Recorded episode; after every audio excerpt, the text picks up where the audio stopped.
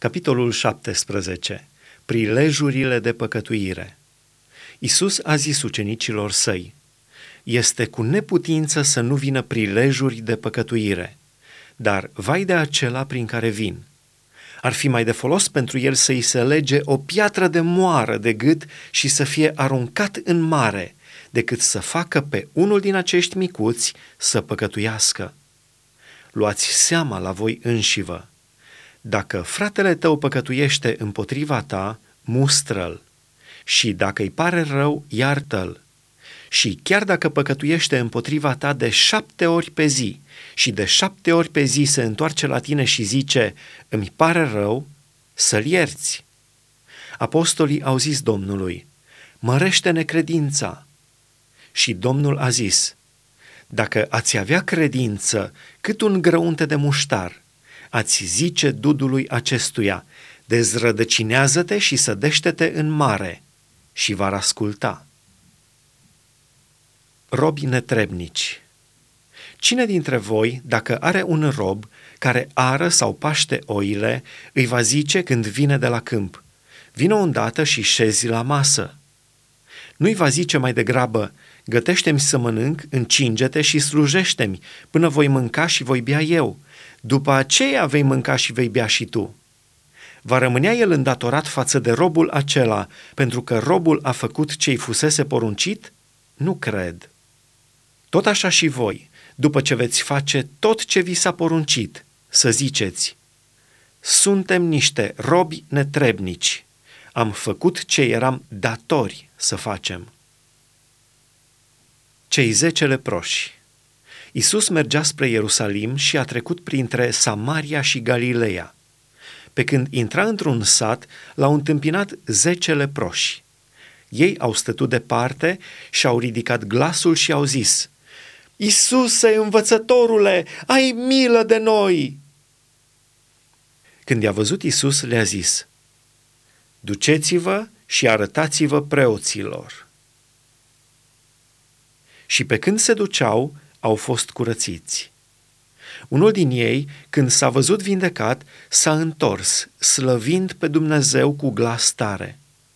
S-a aruncat cu fața la pământ, la picioarele lui Isus și i-a mulțumit. Era samaritian. Isus a luat cuvântul și a zis, Oare n-au fost curățiți toți cei zece? Dar ceilalți nouă unde sunt?" Nu s-a găsit decât străinul acesta să se întoarcă și să dea slavă lui Dumnezeu? Apoi i-a zis, scoală-te și pleacă, credința ta te-a mântuit. Venirea împărăției lui Dumnezeu Fariseii au întrebat pe Isus când va veni împărăția lui Dumnezeu. Drept răspuns, el le-a zis – Împărăția lui Dumnezeu nu vine în așa fel ca să izbească privirile. Nu se va zice, uite-o aici sau uite-o acolo. Căci iată că împărăția lui Dumnezeu este în lăuntrul vostru. Venirea fiului omului.